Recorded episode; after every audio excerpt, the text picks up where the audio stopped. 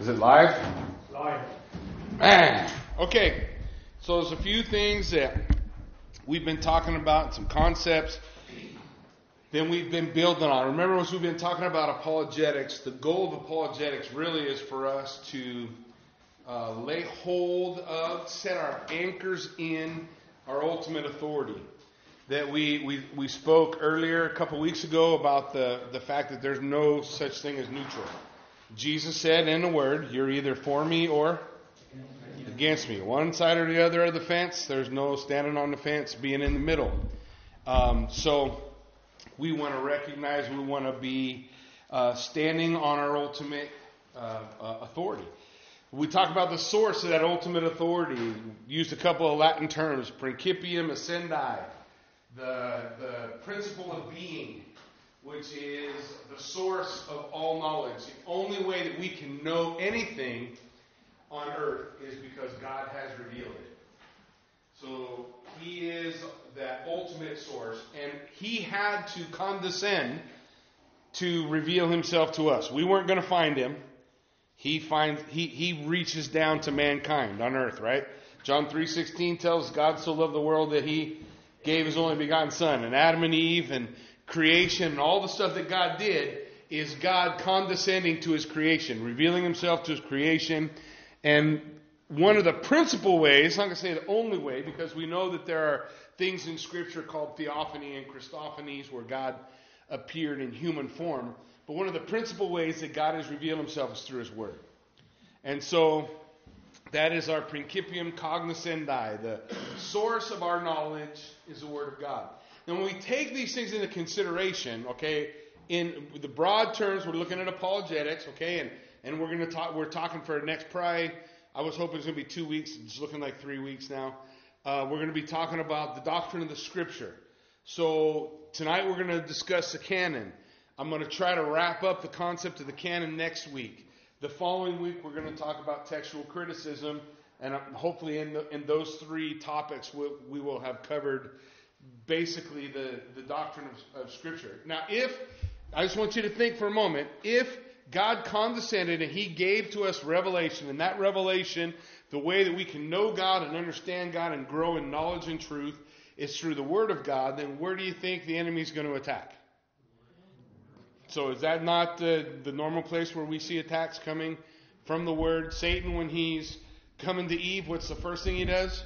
Hath God said, right? Did God really tell you this? So it's the Word of God that comes under attack. Now, as we look at it, just, just what we're going to talk about tonight is some of the concepts about the canon. And part of the problem when we discuss the canon is we have a tendency to make assumptions. So let me, if, you, if there's something I talk about, you, you guys are like, what are you talking about? Ask me. Because we're probably not going to have any discussion time tonight except for whatever questions you ask. So if you have a question, throw up a hand or holler or ask. The word canon simply means rule or standard. So when we talk about the canon of Scripture, we're talking about the rule or standard of the Word of God. And when we talk specifically about, about canon, typically we're asking the question there are 66 books penned by 40 different authors over roughly between 1500 and 2000 year period of time. Do we have the right 66 books? Are we missing some? How do we know they're the right books? How do we know that what we're holding is the Word of God? That's the concept of canon. The rule, the standard. How do we know that what we have is, is what we need and, and how do we get there? And in order to do that, we got to understand a few of, uh, of some, of, some of the other schools of thought. And I'm going to encourage you guys, I told you about two weeks ago, maybe last week, I forget. I told you that what I like is a what's called the self-authenticating model of canon, which which in in short, it, this is a too simple of a definition. Okay, so you're you're going to think it's all subjective and there's no objectivity in it, but but in essence, it is that the scriptures they authenticate themselves. Now, I, I want to. It's going to take me a while to describe what I mean by that, so kind of bear with me as we work our way through some of the concepts of it. But there's a reason behind that. Look, if my fundamental, ultimate authority is going to be the Word of God, that God has revealed Himself through His Word, then that ultimate authority, as with all ultimate authorities, are self authenticating. If you were to talk to somebody and you're asking them about their ability to reason, well, in the, in the discussion, as you discuss their reasoning, what are they going to use to decide whether or not they're reasoning properly? They're going to use their reasoning. It's, it is at the base, at the ultimate level, okay, where your ultimate authority is, at the ultimate level, things are circular, but they are not viciously circular. So when you get to the bottom line, all arguments become circular. There's no way around circular. If I was to tell you God is my ultimate authority, then when I get to the bottom line, why, why, why am I going to say this is wrong? Because what? God said. So I'm circular. When we get to that point, so we want to stay away from vicious circularity. We, we want to stay away from fallacious arguments, right? But, but we need to understand at the ultimate level, at the base, at the bottom of it all, everyone, if for an atheist, their ultimate authority is the universe. What are they going to say? They're going to, they're going to point to the universe, say the universe doesn't care. Blind, pitiless indifference. Yes, sir. I'm sorry. English is not my first language. What is vicious circularity? So when I say vicious circularity, it is any circularity apart from that which is extended toward your ultimate. So if I if I get circular and I say so, vicious circularity would be um, what we do to our kids sometimes. uh, I told you don't do that. Why can't I do that? Because I said so. Now, I don't mean that you shouldn't do that to your kids, but the idea if you and I were having a discussion, okay, you're not my child, and I use that argument, that's vicious circularity. That's not a reason not to do something or not a reason to listen to you. It's just you're not giving me anything to work with or work off of. It's just vicious circularity. We're not going to get anywhere. So, circularity can happen when we're talking about ultimates. It happens for everybody. You'll see it as you when you begin to talk to people. That's how you'll know you've gotten to their bottom. You, the reasoning will start to go in a circle. You get what I mean? No further to go. That's basically. Yeah, I'm at the bottom. It has to go. It has to go around. so let's uh, let's talk about defining the canon. There's several ways to define the concept of canon. I'm going to read you. I'm going to read you three ideas of definition and then I'm going to say we should use them all, and hopefully explain why, and, and then keep going. So that's my goal. Let's see how it works out. Okay, first, canon defined, exclusive definition. This is this is a definition usually uh, reserved by uh, your modern uh, scholars, the guys, you know, who critics of of the canon or Bible or studying that kind of stuff. It's called the exclusive definition.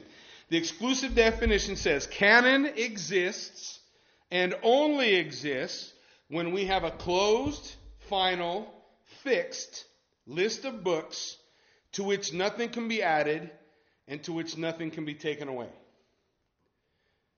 That definition has been around since about 1968 and it was introduced by a man named Sundberg.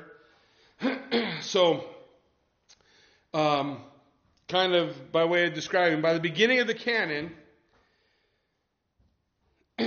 um,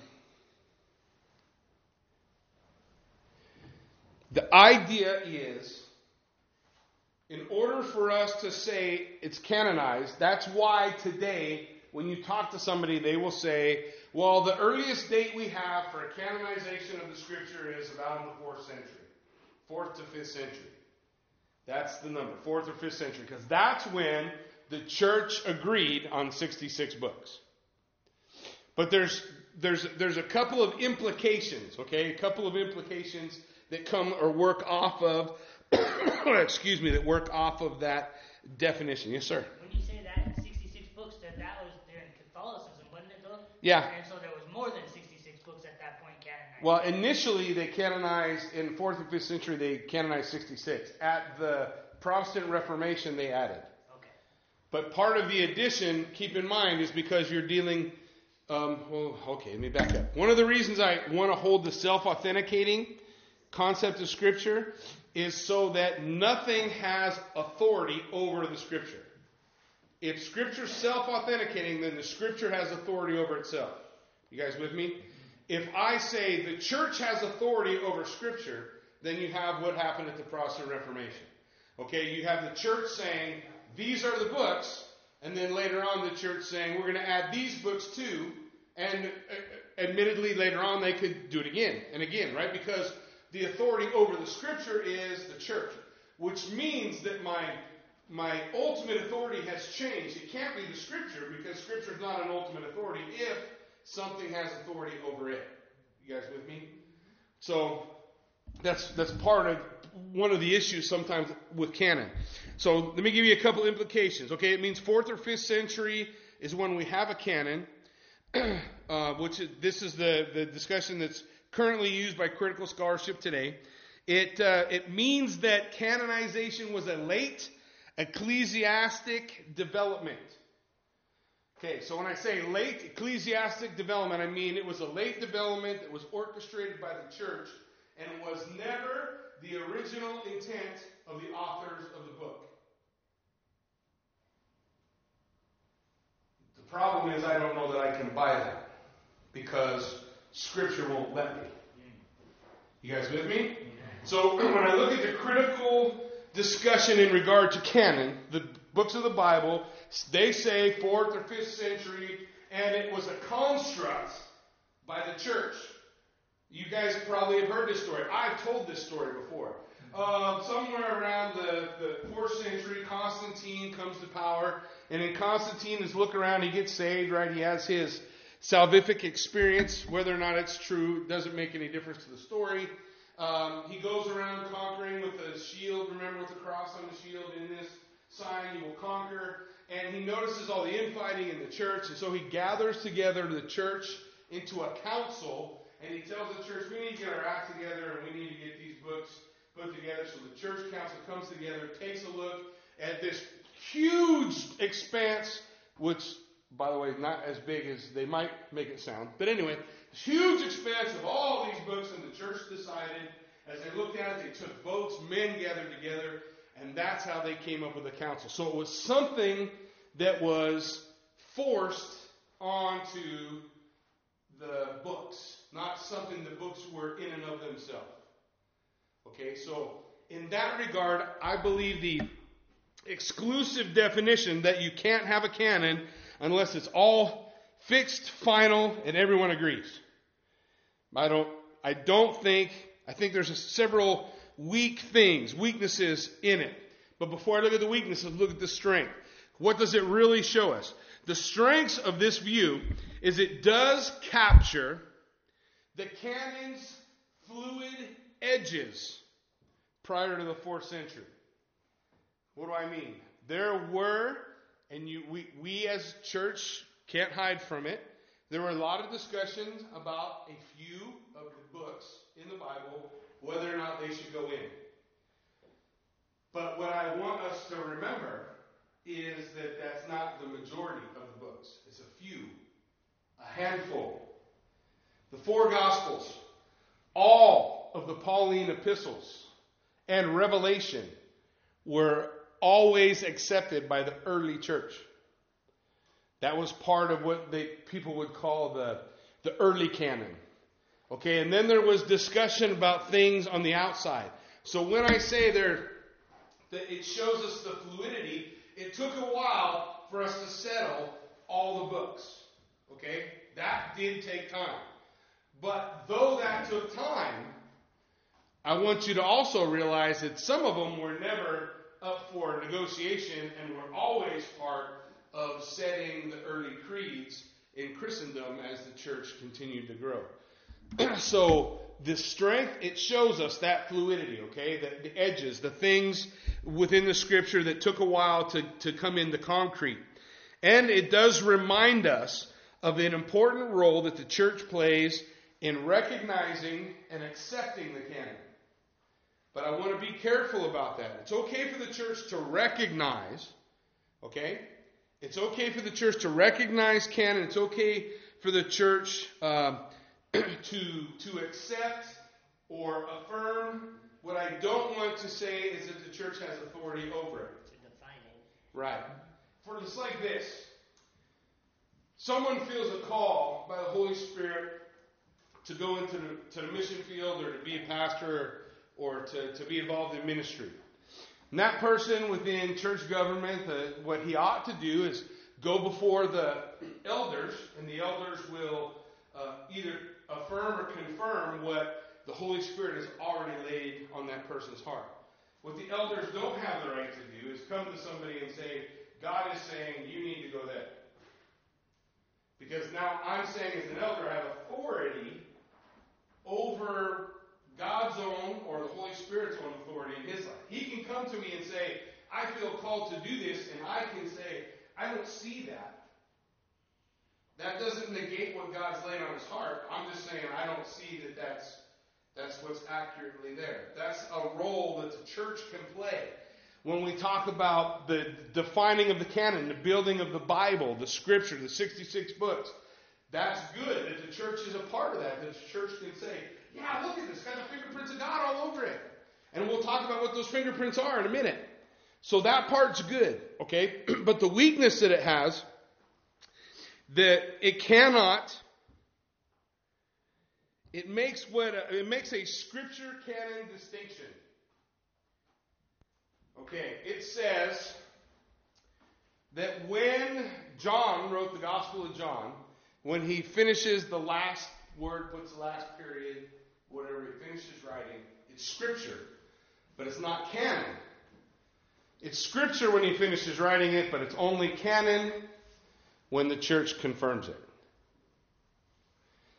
And I don't think you can make that distinction between Scripture and canon. For example, we went to an early Christian's house. He had the different parts of the Bible up on his bookshelf. He also had other things, other people's books on his bookshelf. Could he have gone up to his bookshelf and said, Look, this is Scripture. This is the Gospel according to Matthew. And opened that up. And could he have shown you a book that wasn't Scripture? Sure, he could. Why wouldn't he be able to do that? He's using them. He's got them. He knows which ones are authoritative. And that, uh, uh, that level of authority in Scripture is exactly what canon is.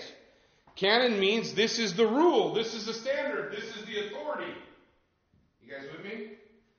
So to make that distinction, that distinction between Scripture and canon, saying that it has to wait until the church puts their stamp on it, um, it means that you don't really have a canon, a rule, an authority until the fourth or fifth century.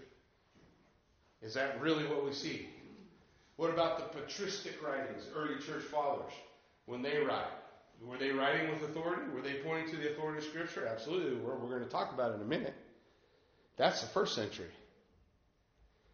So you have the canon not set in concrete, but you have it, it available, I believe, right out the gate, right in the beginning. So we don't want to make that distinction between Scripture uh, and canon. Uh, the next thing, the next problem, what exactly constitutes the closing of a canon? Is it absolute uniform agreement across all of Christendom? Because if that's the case, you have not got a canon today. Because everybody in Christendom does not agree. The Syrian church has a different canon than, than we have. There are differences uh, across the board. So does that mean there is no canon today? Does it mean the close the canon's closed when you have an official ecclesiastical pronouncement by the universal church? What's another word for universal? Catholic. so is it the pronouncement by the Catholic Church? That's where most people go by now. That's where they get the fourth and fifth century from, that it was the proclamation from the Catholic Church. Um, we don't have those things anymore. So, so the, it's they they know the point is that part's not defined. It just says it's not a canon until everybody agrees. So I, I think those are those are some of the weaknesses. Is there something special about the fourth century and the church in the fourth century that they had more authority flowing through the church in the fourth century than they had in the first century. When you have the early church father, Polycarp, who's a disciple of John, who's walking around as the bishop of Smyrna, and he's doing the stuff that he's doing, reaching out with the gospel, that he had less authority than they had in the fourth century. No, of course he didn't. So the fourth century becomes an arbitrary mark where we can point to a council, but it's not the mark where we can say that's where the Bible began to be authoritative. Because the scripture was authoritative as soon as Paul finished and sent it out, right? And churches began to read it and take a look at what it what it said. Okay, d- definition number two. wow. Second definition, functional definition. Okay, we have the exclusive definition, functional definition. you have a canon when the books function as scripture within the church. So soon as the books are functioning as scripture within the church, you have a canon. That moves the canon from fourth or fifth century to the second century. So it, it effectively moves it up. And there are several strengths associated with, with the functional uh, definition of the canon. It accurately captures the historic reality that the early church possessed a, an authoritative corpus of books. The early church had books. They hadn't had them totally organized like we have them today, but they had most of them put together, as many as 22 of the 27 New Testament books in, before the first century were already put together in corpuses, already put together in books. They were gathered together in one book sometimes. So, Do we, do we know which five were added after the 22? um, the primary issues are Second and Third John, uh, Second Peter, maybe Third, uh, Second Peter, First, Second and Third John, Second Peter, Jude, and James. I think were the were the five floating out, working out issues books. Sometimes it rotated though, depending on what was going on. Was Hebrews in that mix too? Hebrews was time? actually in some of the earliest uh, codexes that they put together, and it was listed in the codexes that were built up of primarily Pauline books, which is interesting. So even the early guys put Hebrews with Paul, Okay. even though it never says it's written by him. Yeah. And nor does that mean we can say that absolutely, but it's fun part to argue about, right? But surprisingly, Hebrews was was actually pretty early. Later on, when they started struggling over the concept of authorship, that's when Hebrews they started to ask questions about Hebrews. But prior to that, they didn't. they accepted it uh, on the basis of its authority and, and what it was doing and what it was saying. Um, okay, so so basically, strengths are I've got like 20 different places where the patristic, the early church fathers are quoting scriptures uh, in the first, uh, late first, early second century.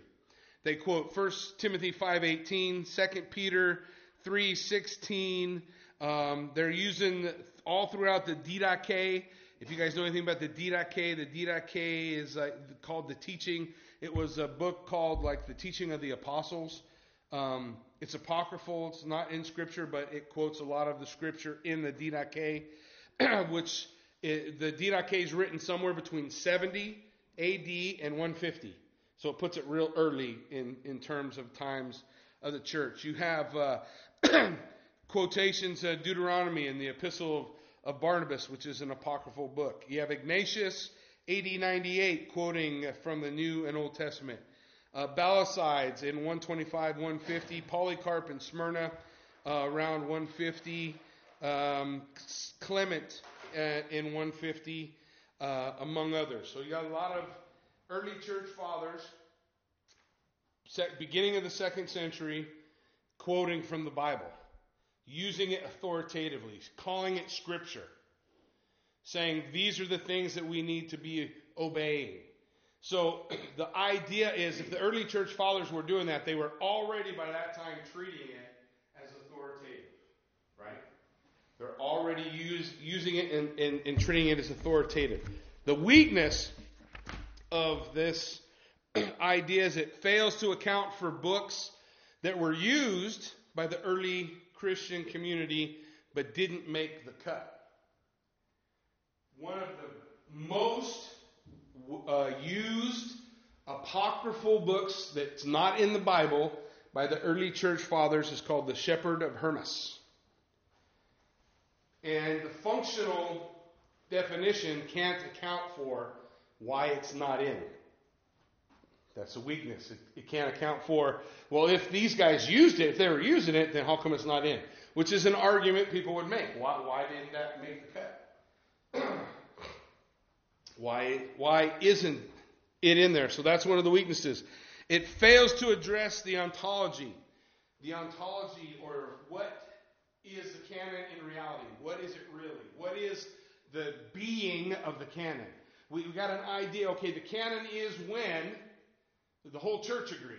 Or the canon is when the early church fathers start quoting it. But both of those tell us about ways the canon's being used, but they don't tell us what the canon is. That kind of leads us into the, the third definition. The third definition of the canon.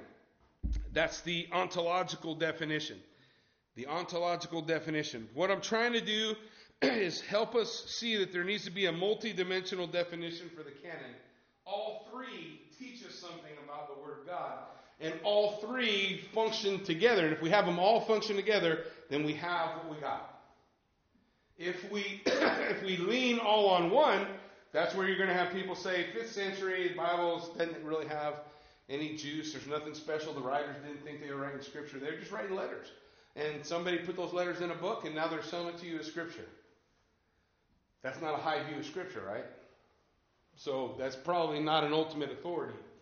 Um, or you have somebody saying, well, these were all these guys were talking about Scripture, but they were talking about a lot of other books too. And really, your Bible can't be as effective unless you add all these other books in.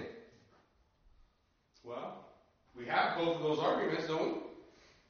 Don't we have people that, that come from those two sides? So, what do I mean by the ontological definition? The ontological definition, what the canon is in reality the authoritative books that God gave his corporate church. The authoritative books God gave his corporate church. In other words, canon, this is canon from a divine perspective rather than from the church's perspective.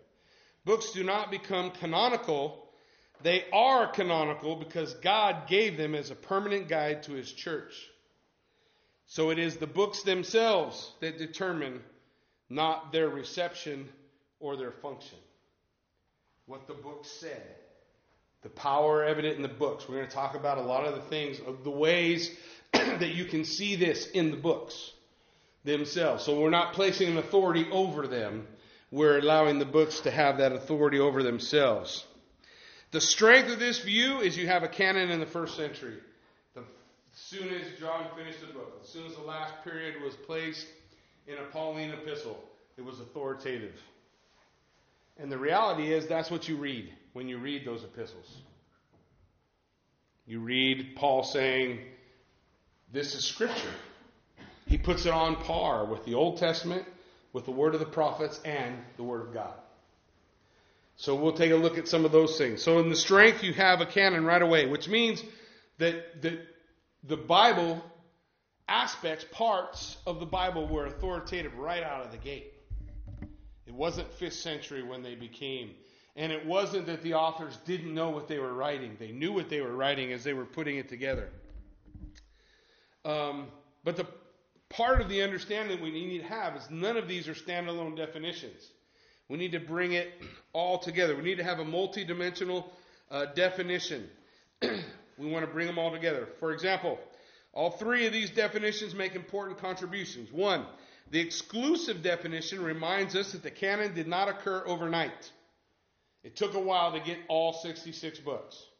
That's just the reality. It took a while. Took to the fourth or fifth century. It took several centuries for the edges to solidify. That does not mean that we did not have a canon until then. It just wasn't finished wasn't accepted or didn't have the stamp of the, of the church until that point.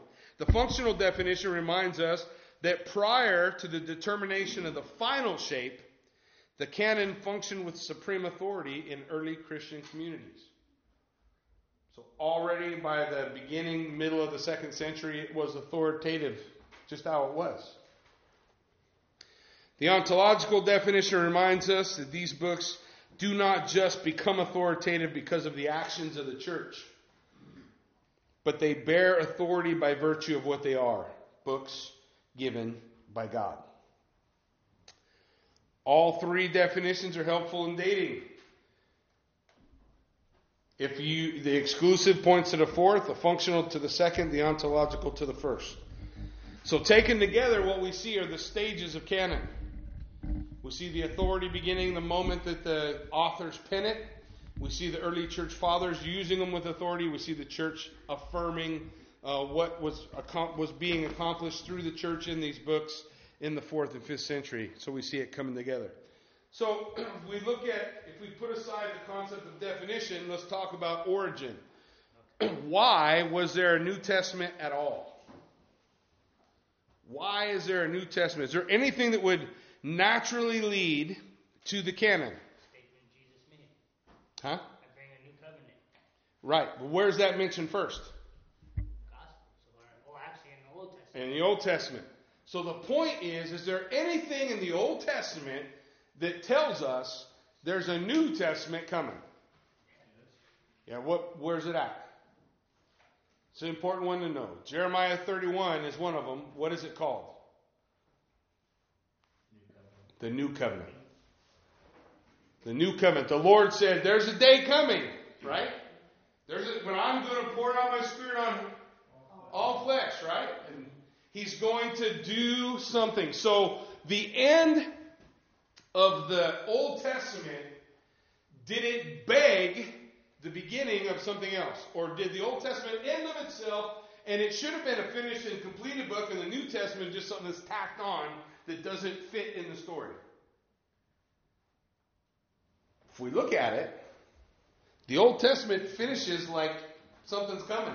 If you take the English version, the Old Testament ends in Malachi with a curse.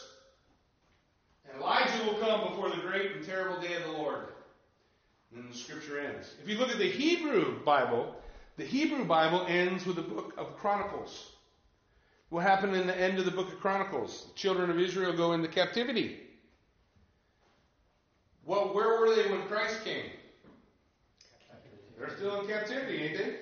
Yeah, they come out of captivity let me rephrase that. They come out of captivity and they have homes back in the land, but they never have a king. Right? Yeah. They never have a king again. So, and yeah, Rome, Rome ultimately comes in as a result of the nation of Israel reaching out. So, what do you have? You have some really neat things I, I, I, that I hope I'm going to be able to express, and, and if I'm not careful, I'm going to run away and and leave a bunch of stuff out, which is probably okay. But the idea is is there something, when we look at the Old Testament, is there something that says there should be a new? Is there something that talks about? Now, there's two models when we talk about this the origin of the canon. The first model is what's called the extrinsic model.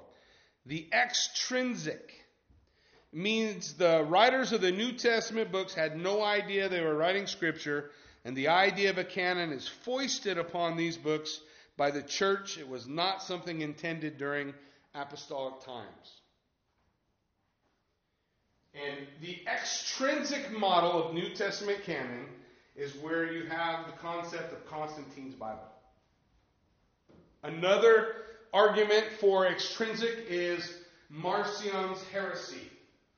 Marcion's heresy, a short version of Marcion's heresy, is that the God of the Old Testament is not the God of the New. That the God of the Old Testament is, is mean, vengeful, hateful God. Jesus is a totally different God. We pitch the old, we take the new, and the old has nothing to do with the new. Marcion's heresy was battled by Ignatius and Irenaeus, and uh, so they put together probably the earliest uh, list of the, the canonized books that we have. Uh, around 367, I think, is the date for it. But so that's the extrinsic model. Okay, but we have a second. The second model is what's called the intrinsic, which means the canon would develop naturally and innately from what was already true of early Christianity and what the Christian already believed, what he already knew about the Old Testament. So one is pushing away from the Old Testament, like this is a new concept. The New Testament is a new concept. The Old Testament is an old concept. New is better, old is worse, separates them. Extrinsic uh, model in some ways does that. Forces these books that were never intended to become uh, uh, the gospel.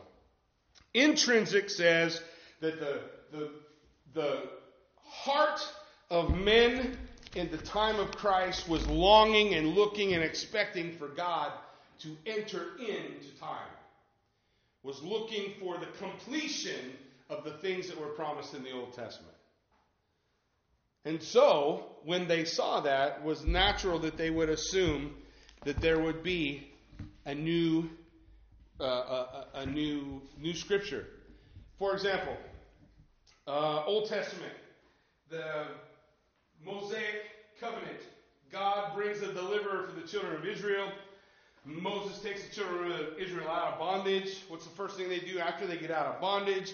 They go to Mount Sinai. What does God give? He gives them a miracle of freedom, and then He gives them new revelation. Right? New revelation is the law. The law comes down into, into the life through Moses. Then in Moses' life, what does Moses say? One day God's going to send a prophet like me to you. De- Deuteronomy chapter 18. And he, he, you need to listen to all the words he says. And if you don't listen to the words of that prophet, God's going to hold you accountable if you don't listen to him. It's a future promise of another prophet. It's one of the initial prophecies regarding Messiah, the coming of Messiah. That's why uh, when Jesus asked, Who do you say that I am? Some say you're the prophet. Remember that phrase? Some say you're the prophet. That's the prophet promised in the book of Moses. Now, if there was to be a new covenant, as the prophets laid out the concept of the new covenant, then there would be another great work of redemption followed by another revelation, right? Pouring out of God's word on what was expected in the new covenant. So the anticipation is already in mankind as they await the event. It's uh, intrinsically, it's built in, it's something that's already happening within them. So let's talk about it. The eschatological nature of early Christianity. This is what I mean. Jews of the first century were waiting for God's deliverance in his kingdom. True or false? True. True. So they're waiting with expectancy. Who were the first authors of the Bible? Jews, right? So we got Jews waiting for God's deliverance in his kingdom. During the intertestamental period, uh, where the majority of the Old Testament Apocrypha is from, all of those apocryphal writings talk about waiting with expectancy for the coming of Messiah. Uh, what are those books? Tobit, First Baruch, uh, the Testimony of Moses, Second Maccabees. Wow. Uh, the wisdom literature, Qumran literature, literature that was found in Qumran, all indicate having a posture waiting for God's special inbreaking. So every, that just gives us an idea. What was the mindset of people at the time of Christ, right? So the Jews that deny Christ, are they still waiting? The Jews that deny Christ as their Messiah uh, don't believe in a heavenly Messiah anymore. They believe in an earthly Messiah, a leader who will be able to give them peace on earth. Yeah, kind of plays into the hands of the bad guy. But that's kind of that, where they are now. Yeah. Yeah, for sure. That's why the reality is less than 10% of Jewish people are believing Jews. Less than 10%. Most of them, more they're more atheists that are Jews than anything else. So, yeah, they're born a Jew. That doesn't help. Listen to what the New Testament has to say in terms of what was the expectancy, okay, at the time of Christ. John 141. So he first found his brother Simon. So we're talking about Andrew, right? He first found his brother Simon and said to him, We have found the Messiah, which is translated the Christ. So obviously, when Jesus meets Andrew, and Andrew goes and runs and tells his big brother, right? He goes and tells him, he says, Hey, we have found the Messiah, which, which intimates a search, doesn't it? We found the Messiah. He's here. Luke 2.38. We're talking about uh, Luke 2.38 and Luke 2.25. We're talking about Simeon and what's her name? Hannah? Is it Hannah? Anna. Is that how you got named? After the prophet? Hmm. Or prophetess? So, coming in that instant, she gives thanks to the Lord and spoke of him to all those who looked for the redemption in Jerusalem. So, when she saw the, Christ child, remember, Anna sees the, the baby, same time as Simeon. We're going to see Simeon in a minute. Sees the baby. What does she do? She goes and tells this to all who looked or who were looking for redemption in Jerusalem. So there shows an expectancy, right? An expectancy on the part of the people who lived at that time. God's going to do something. God's going to break in. God's going to enter into time. Verse 25, uh, Luke 2. And behold, there was a man in Jerusalem whose name was Simeon. And this man was just and devout. What was he doing? Waiting for the consolation of Israel, and the Holy Spirit was upon him. Expectancy right? Expectancy, expectancy. So this attitude of expectancy among the people. Acts 1 8. Therefore, when they had come together, they asked him and said, Lord, will you at this time restore your kingdom? Expectancy, right? There's an expectancy that God's going to finish what was started in the Old Testament. So there's there's an expectancy on the part of the people at that time that there's more to come. There's more revelation to come. So Jews of the period viewed the ending of the Old Testament as incomplete. N.T. Wright observes this The great story of the Hebrew Scriptures was therefore inevitably read in the Second Temple period as a story in search of a conclusion. We are awaiting the King. We are awaiting the Deliverer. We are awaiting the kingdom of God. We are awaiting the consolation of Israel. We're waiting for the promises, right? So it's natural then to assume when they thought that those things were happening, maybe they would write it down. No? Well, let's, let's continue. The earliest Christians believed that Jesus of Nazareth was the fulfillment of the foundational Old Testament promises about God's redemption of his people. All these anticipations early Christians believed were realized in the coming of Jesus. Belief that God had already begun to fulfill those Old Testament promises and his kingdom had broken into history in the person of Jesus Christ. So, how does that affect the canon?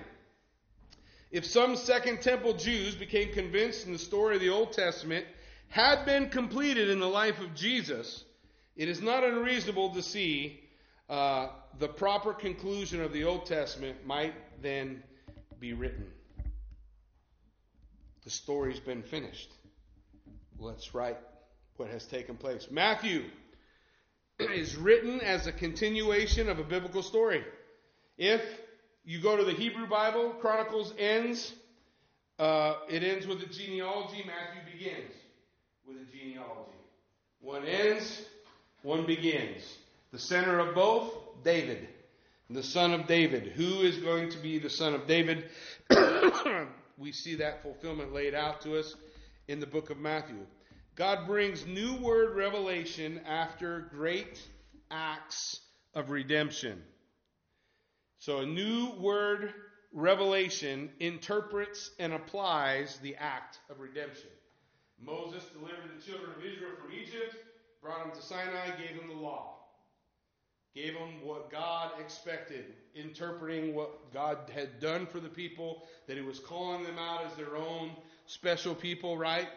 With, uh, with their own concept and decision. They delivered the law. Jesus' redemption then delivers the final word, the finished word, according to the writer of Hebrews, right?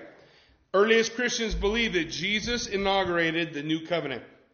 So the messianic age uh, the Messianic age word brings new revelational message from Jesus. The new kingdom brings a new message. New kingdom, new message. Deuteronomy 18 18. I will raise up for you a prophet like you from among their brethren, and I will put my words in his mouth, and he will speak to them all that I command him. That was a messianic promise. A fulfillment of that promise means a new message would come. We have then the concept of covenantal language. Covenantal language is everywhere in the New Testament, isn't it? The concept of the new covenant? All over the place. 1 Corinthians 11 25. In the same manner, he took the cup after supper, saying, This cup is what? The new covenant in my blood. Right? This cup is the new covenant of my blood, so this do as oft as you drink it in remembrance of me. 2 Corinthians 3 6. Very important scripture. Paul writing says, Who has made us sufficient? Speaking of himself and the other apostles, God having made us sufficient as ministers of the new covenant. Who were the ministers of the new covenant? Who was given the responsibility to write scripture? Who was given the responsibility to write to us the new word revelation after the great act of redemption of Jesus Christ? That was given to the apostles. First to speak, go and tell, right? But at some point as an apostle, what are you going to realize? I'm telling and I'm telling and I'm telling, but I'm getting old, and everywhere I look, somebody's trying to kill me. So what do I do so that the word I'm trying to share as an eyewitness with others is shared? What am I going to do? Right, because I take oral to take oral tradition and make it permanent, I write it down.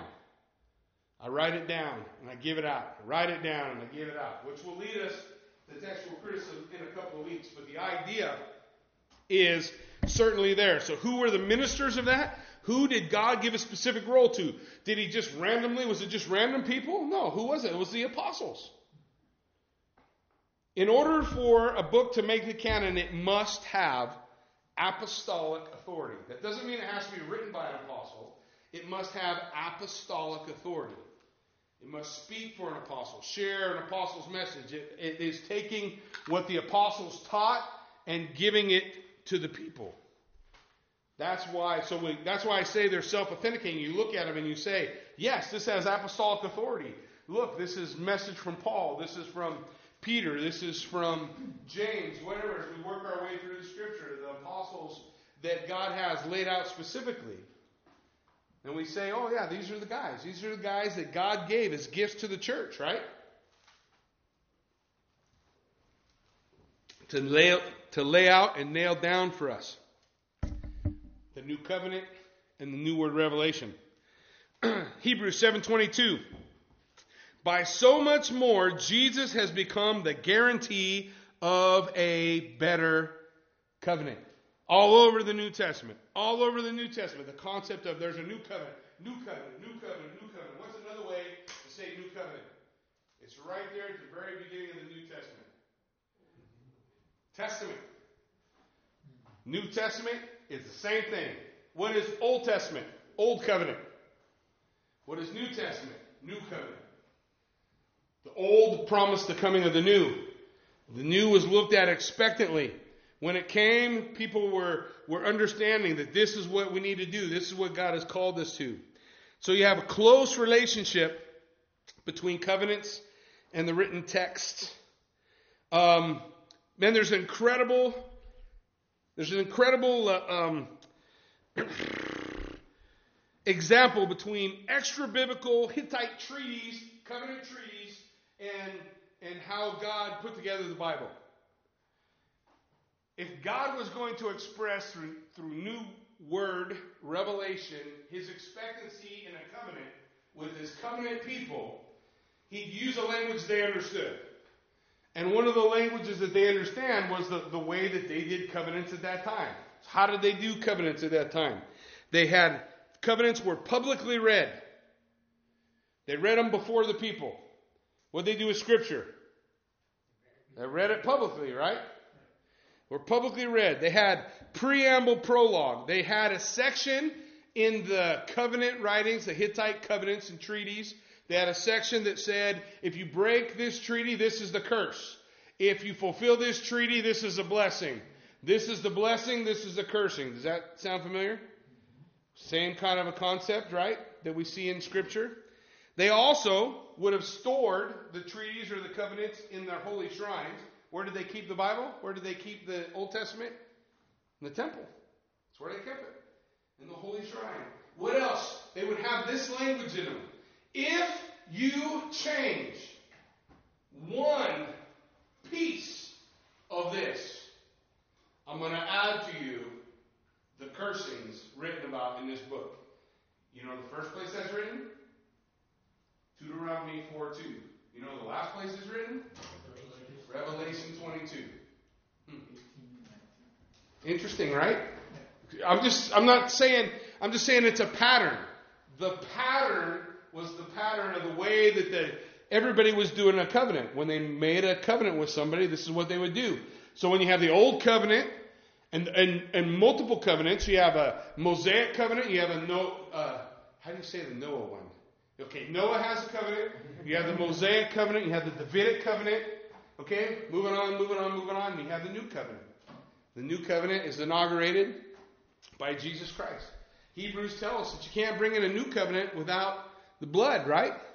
Without the blood. So who was the blood that brought in the new covenant? Jesus' blood. That's what he told us, right? So you have this language all throughout the New Testament.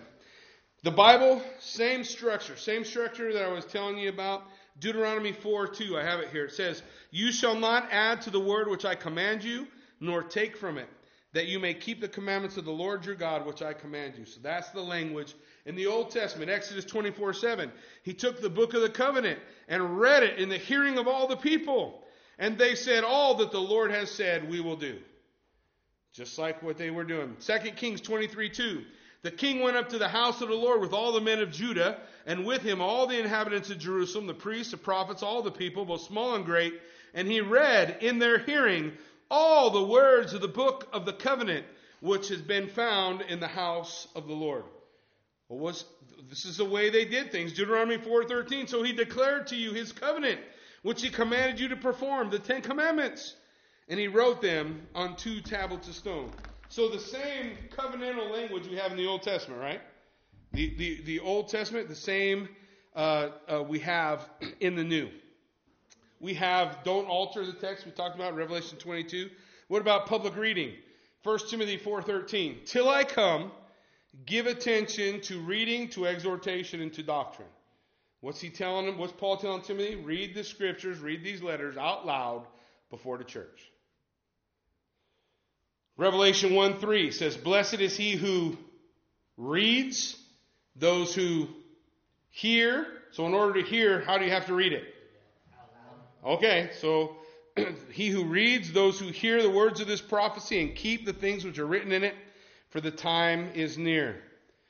We have the distinct covenantal authority for the apostles. We talked about 2 Corinthians 3 6, that God made us, Paul says, sufficient ministers of the new covenant. Not of the letter, but of the Spirit. For the letter kills, but the Spirit gives life. um, the earliest Christians believed in the authority of the apostles. The earliest Christians believed that the apostles were speaking for Christ. 2 Peter 3 2.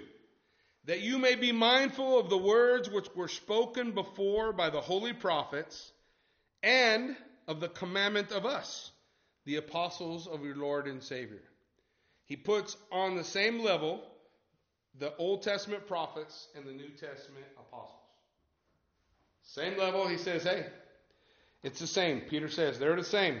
if the apostles wrote this down, how would they see it? How would it be viewed? Second Thessalonians, probably one of the earliest books in the Bible, and as I said, the earliest uh, groupings of canonical books included all the Gospels, all four.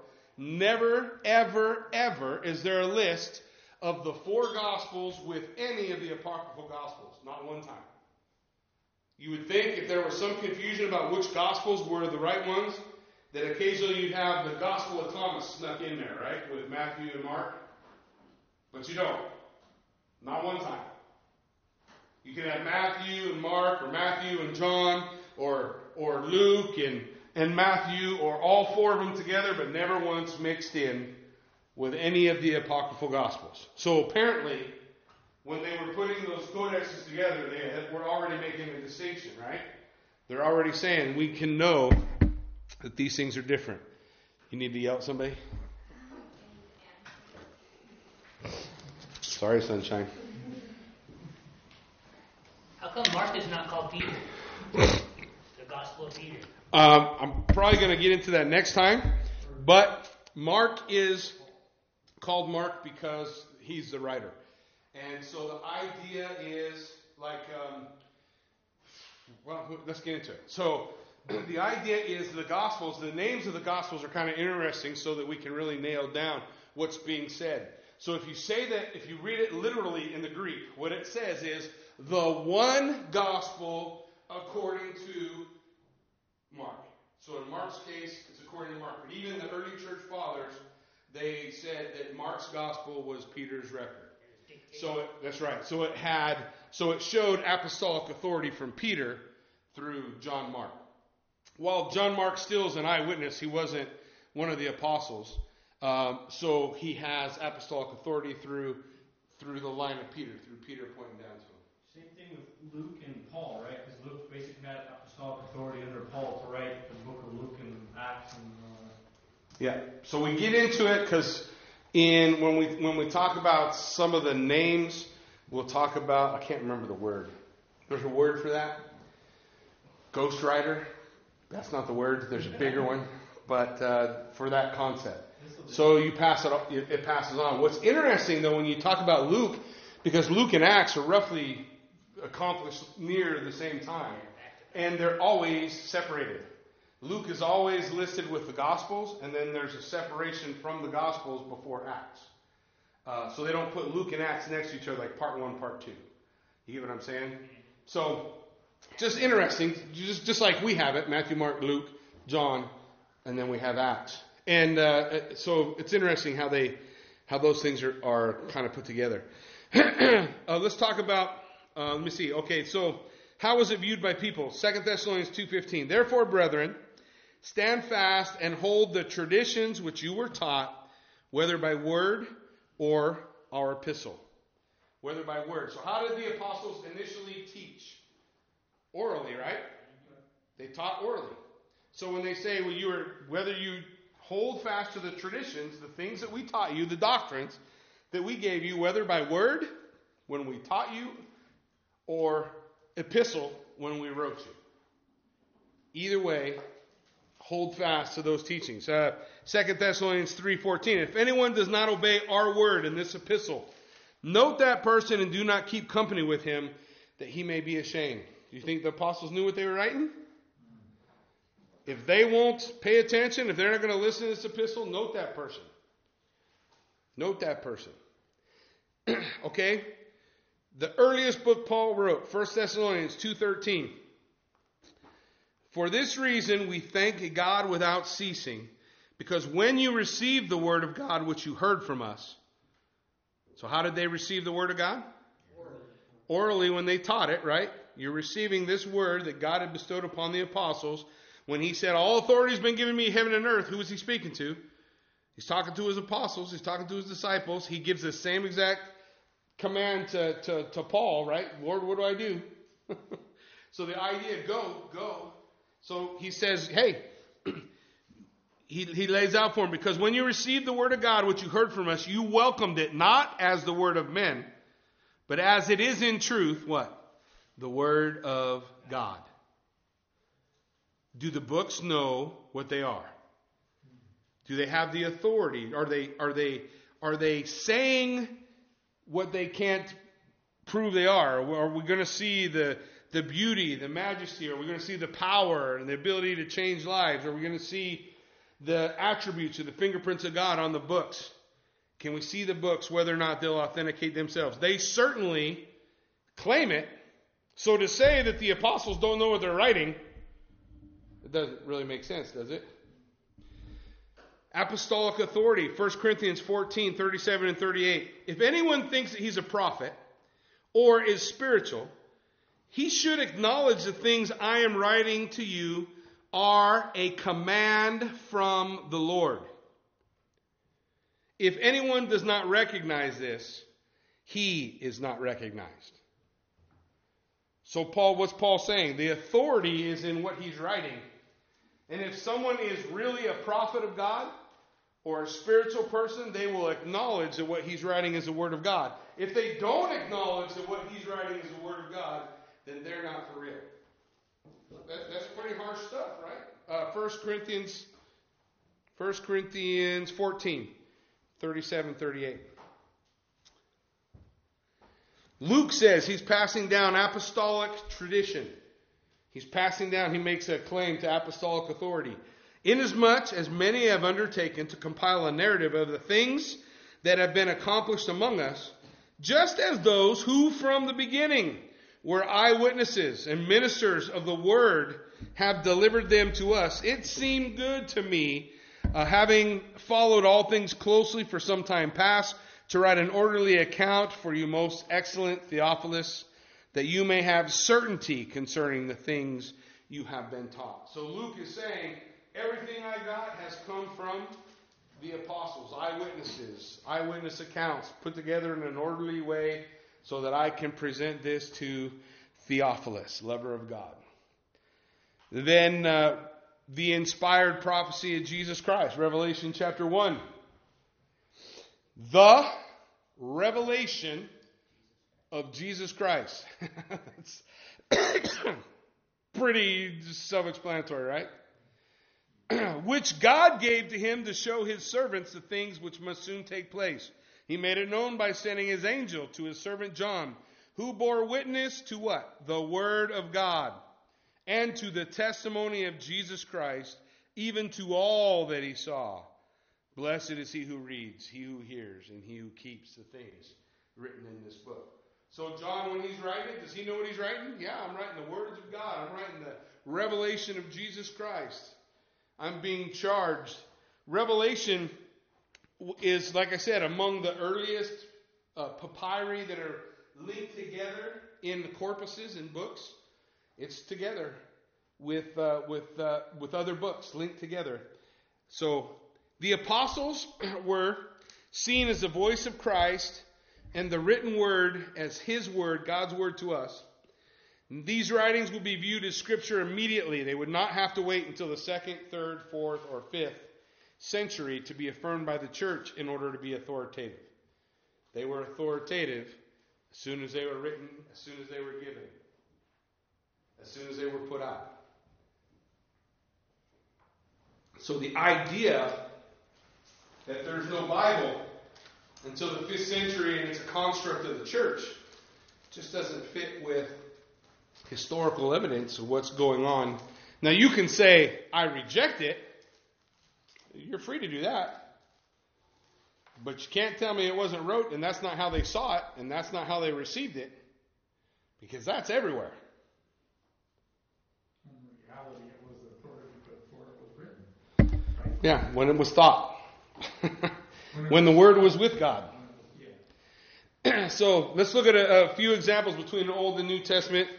When God gave revelation to Old Testament writers, He told them, write it down.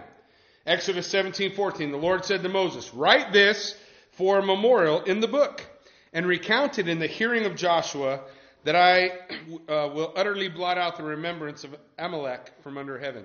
Isaiah 38, it's a good one. Now go, write it before them on a tablet, note it on a scroll, that it may be for time to come forever and ever. So when God gave a word to the prophets, when God gave the word, He told them in the Old Testament, write it down. What'd they do? Wrote it down. Did He do something different in the New Testament?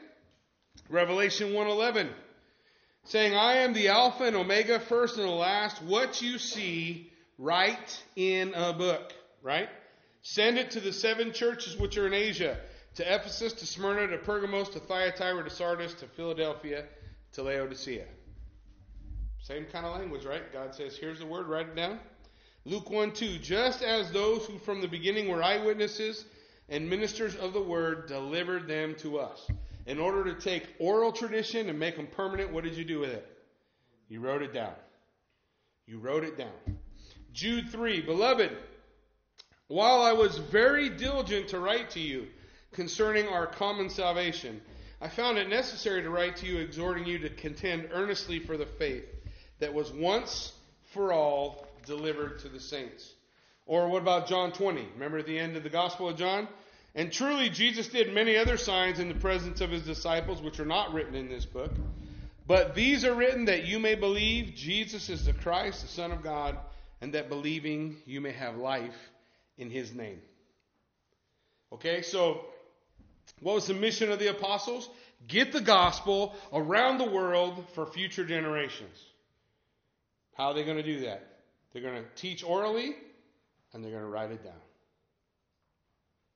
And the things that are written are going to be copied and copied and copied some more and copied a few more times and copied again and copied so much that there's no other writing under heaven that has as much manuscript evidence as the Bible. Nothing else even close. So I just want to talk briefly. I'm to cut you guys loose. We'll, we'll, if you got questions, we'll talk some. I'm about a third of the way. So the artifacts of the canon. We talked about the origin of the canon, definition of the canon. Let's talk about the artifacts. Let's get into the texts a little bit. Quantity of early manuscripts that were being copied and used. We won't get into textual criticism yet. Just going to kind of talk about numbers. The New Testament, 60 extant uh, manuscripts. We have 60. Of the Gospel of John, that's the number one. Most copied, most popular, has 18. Matthew's right behind it with 12. These are impressive numbers if we compare them with all others. For example, someone might have you believe that it's close, you know, that all the apocryphal things were just as popular, were being used just as much, they were being copied just as much, and that just a random choice by the church that they didn't use the Gospel of Peter, or that they didn't use the Gospel of Thomas, or they didn't use the Gospel of Mary. It was just political, right? The, who was in power, they picked the four books. They come up with all kind of crazy ideals. the Gospel of Thomas, Mary, Peter, the Proto-Evangelium of James, all of those, the most, the Gospel with the most copies is Thomas. It has three. So we have four to one ratio for the four Gospels in terms of artifacts, the copies of manuscripts. Four to one for the four Gospels that are in the Bible. For every time we find a copy of four Matthews, you can find one copy of the Gospel of Thomas. Yes, sir? Is it worth the time to, to sit down and read some of the apocryphal books? Uh, yeah. Did you want a longer answer than that? Yeah. like it's so amazing, and you get this out, and you get that. I don't know what They, there is okay. So before you chose one, I would say go to the uh, early church fathers and look at the ones they're quoting. The Shepherd of Hermas, for example. There's some value historically. There's some value in terms of understanding the mindset of people based on what's written in that apocryphal book. Um, but when you look at the Gospel of Thomas, the Gospel of Thomas was utterly and completely and totally rejected by the early church fathers as utter heresy. So- his gospel, like he really wrote? No, no, no, no. It's the first copies we have are are second and third century. Thomas had been dead a hundred years before that appeared. So, um, which is some of the challenges, right? But the point is, the early church fathers, Polycarp, first century guys, uh, who who had knowledge of those things. There are some of those gospels that were what's called Gnostic gospel. A Gnostic gospel is basically Marcion's heresy. Uh, the God of the Old Testament is not the same God of the New, um, among other things. I mean, there's other things that differentiate different branches of Gnosticism, but that's basically one of the big parts uh, of it. And so there were gospels that were written from that point of view. There were gospels that were written that said Jesus didn't leave footprints because he wasn't really flesh; he was just spirit. Um, that were spurious. That never had authority in the church, that never were quoted by early church fathers, and so uh, they probably don't have any value except to to let us see what crazy things people would write in order to try to counterfeit what God was doing. Which is not uncommon, right? The apocryphal books that, that do have value are the intertestamental, uh, the Old Testament apocryphal books that were written, 1st, 2nd Maccabees. Uh, great read if you want to understand what's going on in the lives of Jewish people between Malachi and Matthew. What was happening in the battle and the fights uh, with the uh, with um, Antiochus Epiphanes and the and the Greeks and how the Romans got involved and all that stuff. That's covered in those two books. They're a great historical read. You get what I'm saying? And there's nothing wrong with a book's a book. A book is, you know, I, I don't know if, if a book is able to be good or evil. It's just words on a page, right? Tells a story. So you look at them. Some of them have value in terms of historical, and some of them don't really have any. So I'd look there where early church fathers are quoting them. Yes, sir. When you go to that, say that though, isn't it? It's the authority. It goes back to the argument. That's your circular reasoning back down there at the bottom of that. And this is not authoritative God. That's right. Not This authoritative. is man's perspective of what happened, and it's written, as you often say, through the lenses of the writer rather than by the authority By the word of God. That's right. So, so like it's like reading Time magazine. I can learn something from Time magazine about what's going on in Syria, but there's nothing in there from God.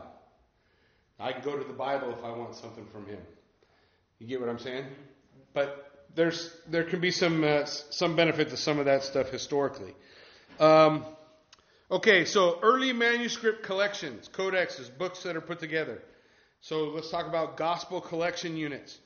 P75, P64, P4, P67 are all the same codex, have all four of the gospels together. We're talking about uh, second century manuscripts. So they already have Matthew, Mark, Luke, and John together. You guys with me? The Chester Beatty Papyri, P45, has all four Gospels and Acts. uh, there's an uncial text, 0171. Uncial means it's all capital letters. The uncial text has Matthew and Luke together. There's P66, Gospel of John, which has the, the title. Remember I told you the title? It's the one gospel according to John, and that's how they title the gospel. So they all title it one gospel according to John, or one gospel according to Mark, or one gospel according to Matthew, one gospel according to Luke. They have the Pauline epistles together in books. P46, P46, uh, middle of the second century, has Romans, Hebrews, First and Second Corinthians, Ephesians, Galatians, Philippians, Colossians, and First Thessalonians. But the beginning and the ending of that codex are missing. In other words, it's like you, they've got a book, and the front part is torn away, and the back part's torn away. So Matthew and Revelation. So the assumption is it may have the assumption is it may have had all of Paul's epistles in it, but they're missing from the ones that were tore apart. But these codexes, the way they would do the codexes back then, the Gospels would be together, the general epistles would be together, the Pauline epistles would be together, and then Revelation. So was it very often that you found them all together until much later, but that's how they would separate it. Four parts of the New Testament. So, so that's how they would separate them when they were doing the, the corpuses or the codexes. Uh, P30 has 1st and 2nd Thessalonians, but they have high page numbers. So there's page numbers written on the pages. You just have 1st and 2nd Thessalonians, those aren't very long. So there's an indication that it was part of a bigger work, somewhere in the middle of a bigger work. Uh, you have uh, P49 and P65. They have Ephesians and First Thessalonians, both written in the same hand. Jackie, what does the P stand for? It's just the way that they mark the manuscript. So P stands for papyri, and then has a number and an uncial text, which is uh, a little bit different and written in all caps. It'll just be all numbers, like one, two, one. So if it says P, it's a papyri. It's a part of a papyrus find in the in the codex. and if it's all numbers, it's uncial. uh, P92, Ephesians, Second Thessalonians. Um, all of the titles of all the Pauline epistles indicate that there were many, many, many books written by Paul. Why? Well, how did they title the Gospels? The one Gospel according to who wrote it, right? How did they title Paul's? The letters. The Paul's written. The letters written by Paul. To the addresser, right? So they said to the Thessalonians, to Timothy, to Ephesus or the Ephesians. So Paul's are all. Why would they do that? Because if I said from Paul, from Paul, from Paul, from Paul, it'd be getting kind of confusing, right? So they they titled all of Paul's by the addressee, by the addressee, which would indicate. Oh, it, I'm not saying it, it proves anything except that there were a lot of letters by Paul. If there was only one or two, they would have just said this letter from Paul, this letter from Paul, but they named it by the addressees. They didn't normally do that. That's not normally how they titled them. And you certainly wouldn't have titled them the first letter to, unless there was at least two, right? So it indicates that there were more. In Revelation, we have copies of Revelation in P18, 47, 98, 115, and the uncial text 0318. The general epistles, a number of those, that's James, Peter, um, 1st, 2nd, 3rd John, and Jude. So we have a, a number of papyri that have those as well. So that there's evidence, artifacts dug up and found that, that put the fact that these weren't just random books floating out in space. And in the fourth and fifth century, a church council got together and started pulling random books out and putting them together. The point is, they were already being put together earlier. Yes, sir. What's the uncial text 0318 you just mentioned? What is 0318 is an uncial text of all uh, capital letters, which is of uh, Revelation. The text of Revelation. So I think we have five total of Revelation. And we'll talk about some of that when we get into textual criticism and what we do when they disagree.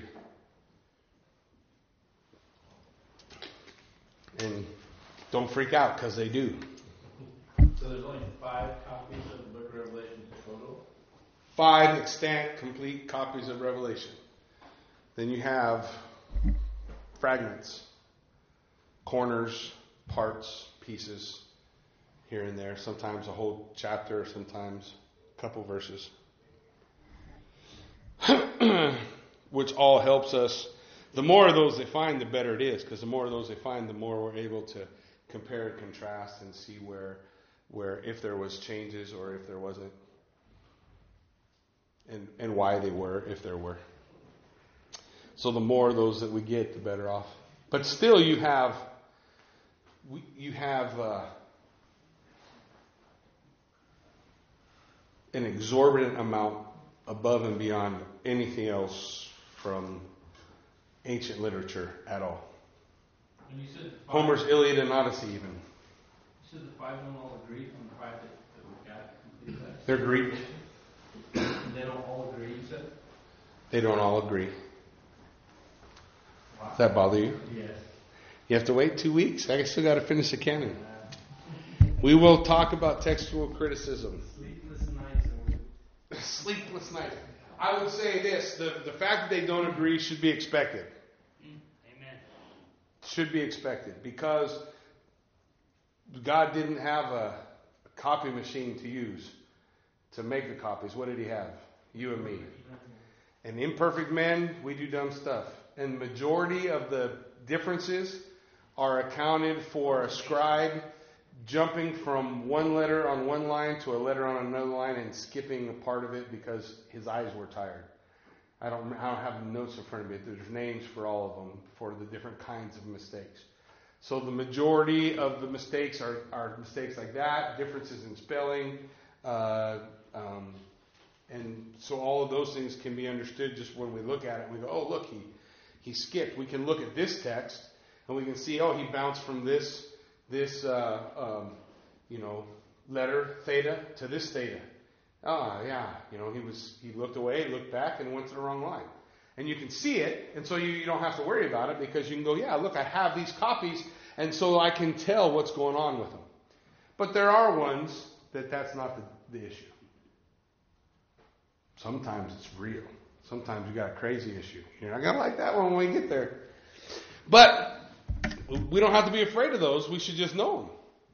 Here's what. That's why textual criticism. Te- textual criticism is a blessing to the church because the more they dig up and the more they find, the more sure we become of what we have.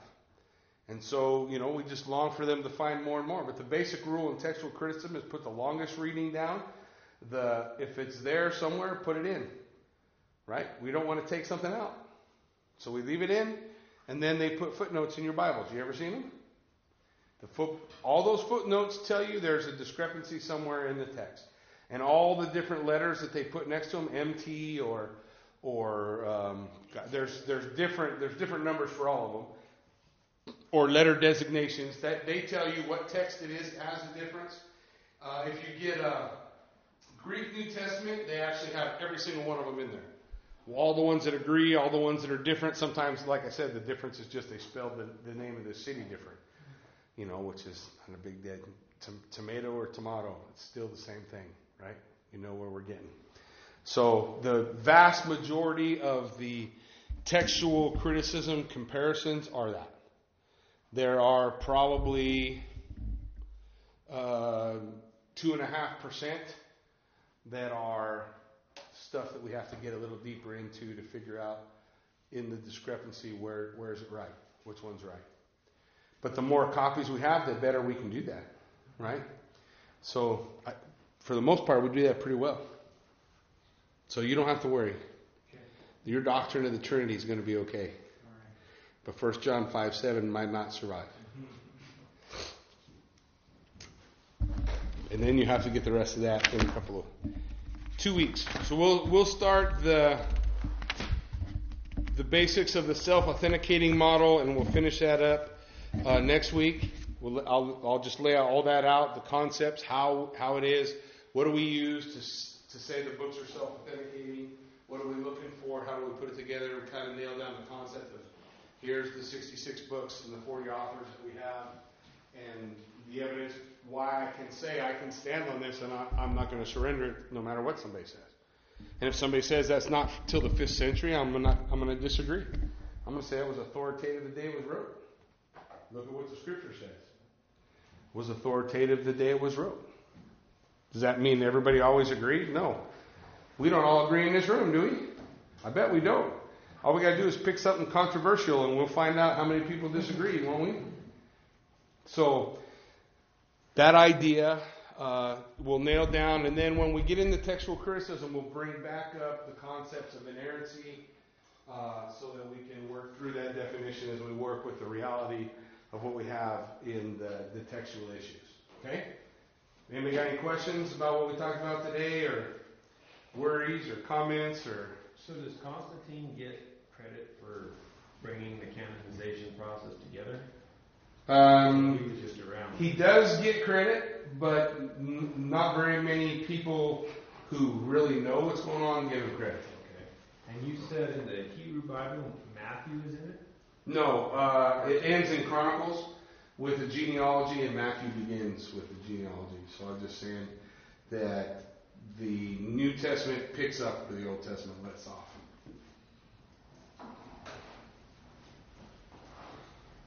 Anybody else? Just get me out of here. Don't talk to me no more. prophecy is pattern to a Jew, right? Yeah. And the Mormons say that when you when you tell them that uh, not to add any words to the Bible, no man should add any words. They say, well, Joseph Smith wasn't a man; he was a prophet. That's their out on that one. Uh, yeah, the problem is that the, the New Test the New Testament was closed at Revelation 22, so you're not to add or take away no matter what. Uh, Paul said, even if I or or an angel or anybody else gives you any other gospel, let him be accursed, anathema. So the idea that the Bible teaches is it's closed. Do we know we have books that have been lost? Yeah, the book of Judges, Sure. the book of Words, the Sometimes there's things that we don't have. We know that Paul might have wrote as many as four books to the Corinthians. So what does it mean if we lost a book? It means God didn't want you to have that book. You didn't need it. Did it mean that book was not authoritative to the people it was given to? No. But what it means is when Paul wrote that letter, that harsh letter to the Corinthians, that when it got to the Corinthians, it was for them, it was dealt with, it was finished, and it was lost. God, it didn't need to come to us. Right? God is able to preserve the word He wants us to have. Amen? So if He brought it to us, we have what we need. So I would go uh, from the point of view that canon's closed. When Revelation was, was, was put in the end, remember I told you they would end covenants with the, the blessing and the cursing. Don't add, don't take away. This is the final words of the covenant. The writer of Hebrews said, God in times past spoke through the prophets, has in these last days, at the end of time, spoken to us by his Son. This is it. This is what we got. This is what he intended for us to have. Even if we dig up some incredible find, it may have uh, value in terms of, of history. It may shed light on something, but it won't be Scripture. Because the only thing that has authority to be Scripture is the Word of God. And when I say the Word of God's got to be self authenticating, in order for the Word of God to be self authenticating, it has to be available to the church. And if it hasn't been available to the church for a thousand years, it's not from God. He didn't leave his church without a word. No matter what prophet says so. Now we have an answer for the Mormons. Didn't he say that our knowledge would increase in the end times though? Sure. Daniel? Has your knowledge increased? You've got a smartphone in your pocket that does more than anybody did in the Old Testament. I don't know, they made pyramids, bro.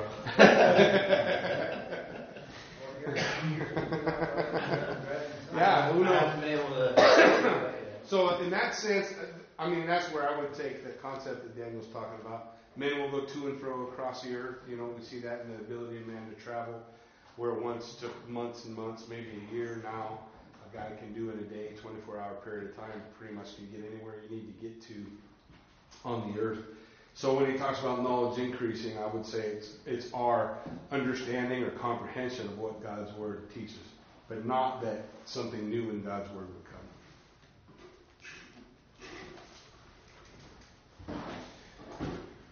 What about knowledge increase, as in I can Google just about anything and I have the information right there? Yeah, you just push a button, you go Google, and say, Google, how do I, and it'll, Siri, what does what does this, what does this mean?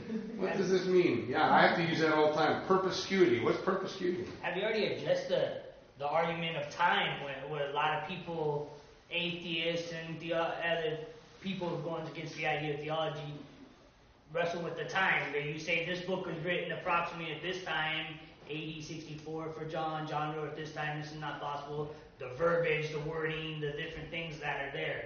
Is that something you've addressed or you're planning to? We haven't we haven't addressed that specifically. Um, the for the most part, the arguments that they bring up in terms of dating books uh, and the books of the Bible are um, always uh, uh, up for um, I don't want to say negotiation, but working out the details. Because you you can find where an atheist will say, "Yeah, this isn't right." I mean, they used to say, for, I'll pick an easy one. They used to say the the books of Moses couldn't have been written at the time that we say it was written because writing didn't exist. Mm-hmm. And then they found the what the, the I lost the name. It starts with an H. I thought. Anyways, they found some a, a, a code of Hammurabi. Thank you. Did the H help you? So they found the Code of Hammurabi, which predates Moses and has a pretty extensive legal system written on stone. So as they find things, that the argument becomes less and less. But you know, people when people are looking for a reason to not want to have to hold on to it, they'll latch hold of whatever the last teaching was. It's another way we can look at knowledge increasing is you know, ten years ago they wrote these books and they were pretty sure that these books were absolutely true, but then they found these other things, so they had to write new books. But if my information is taken from somewhere old, you know, I could go and I could say, uh, even if I wanted to take Bart Ehrman, who's a who's a, a pretty big antagonist uh, of the Bible, that's not true, Jesus didn't really exist, blah blah blah. And, and he's you know a relative expert in terms of, of Greek and manuscripts and so forth. Uh, even if I look at his early works, they don't agree with his late because new things are being added and, and information is coming to light.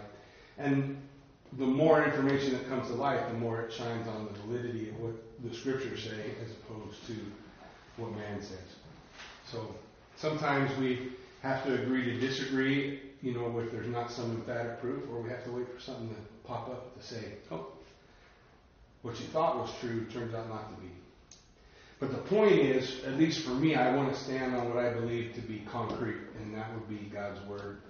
That God's word is right. And we get to the point where God's word is not right, we should all pitch it. Because if it's wrong, then we got nothing. Satan won. Yeah. Eat, drink, and be merry. But so far, we don't have that. We have the Word of God authoritative, right. We can stand on it, we can know it. And so we just hold fast to the truth of His Word. Sound good? All right, well, we can hang out and talk. If you got questions, feel free to hit me up. And uh, we'll finish up the self authenticating model next week, and the week after that, textual criticism. You're going to want to come. George, you don't want to miss that one. Okay. So we will, we'll want to talk about that. Handle that one. I don't- If George can, Yeah, anybody can handle it. he's gonna cry. We can. It's okay to cry. Those are some of the things, but there's, I mean, the reality is, the, the, the problem that the church did in terms of textual criticism is pretend it didn't exist. And then when people go to college and they find out it does, then their faith gets upended and they bail because we didn't tell them the truth. So we tell them the truth. We don't have to be afraid of it. Textual criticism actually helps us. But we have to understand how that is, and that's what we'll talk about in a couple weeks. So it'll be okay. I promise it'll be okay. I won't rob you of your faith. I hope to establish it. Let's pray. Father God, we just thank you for this time. We can uh, discuss these things, Lord, as we lay the foundation for our apologetic, Lord, that we can know that we can stand on this. This is true. I can always point to the Word of God.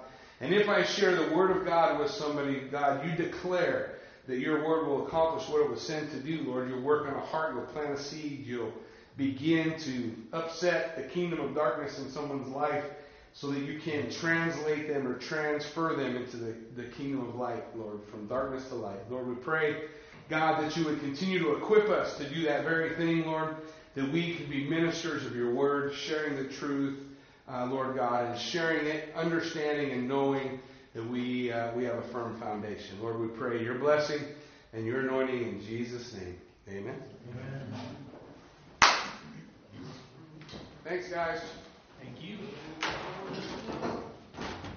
Bless the Lord on my soul.